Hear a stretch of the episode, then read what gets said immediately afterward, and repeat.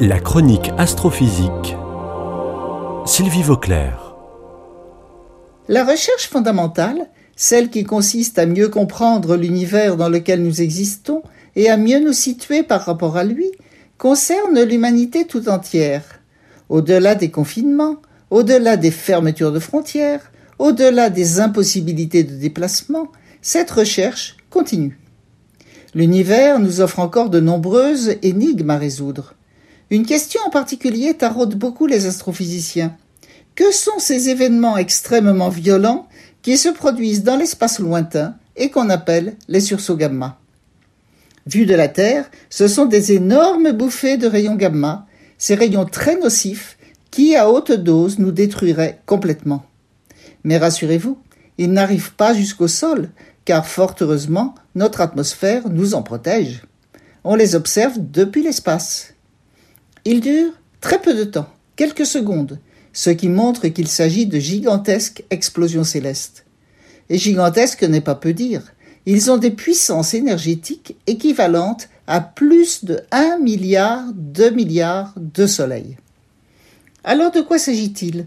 Leur origine n'est pas encore connue de façon certaine, même si les scientifiques ont des idées à ce sujet. Certains pourraient être le résultat de la rencontre brusque de deux étoiles très denses. D'autres pourraient provenir d'explosions d'étoiles énormes au tout début de l'univers.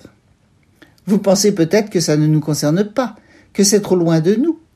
Mais pas si sûr, car ces énormes étoiles, en explosant, ont peut-être fabriqué une partie des éléments dont sont faits nos propres corps et toute la matière qui nous entoure. Il faut donc observer plus en détail ces sursauts gamma pour mieux comprendre leur origine. Ce n'est pas facile, car ils sont imprédictibles.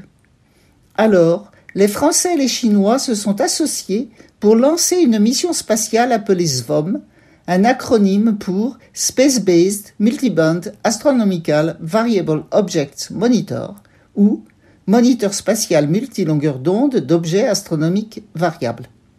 Il y a aussi une traduction en chinois, mais je vous en fais grâce. Si tout va bien, SVOM sera lancé en 2021 par une fusée chinoise longue marche sous la supervision des deux agences spatiales nationales, la CNSA pour la Chine et le CNES pour la France. Compte tenu de la difficulté de repérage des sursauts, il faudra un grand nombre de stations d'observation au sol pour donner l'alerte. Il y en a actuellement 18 prévues.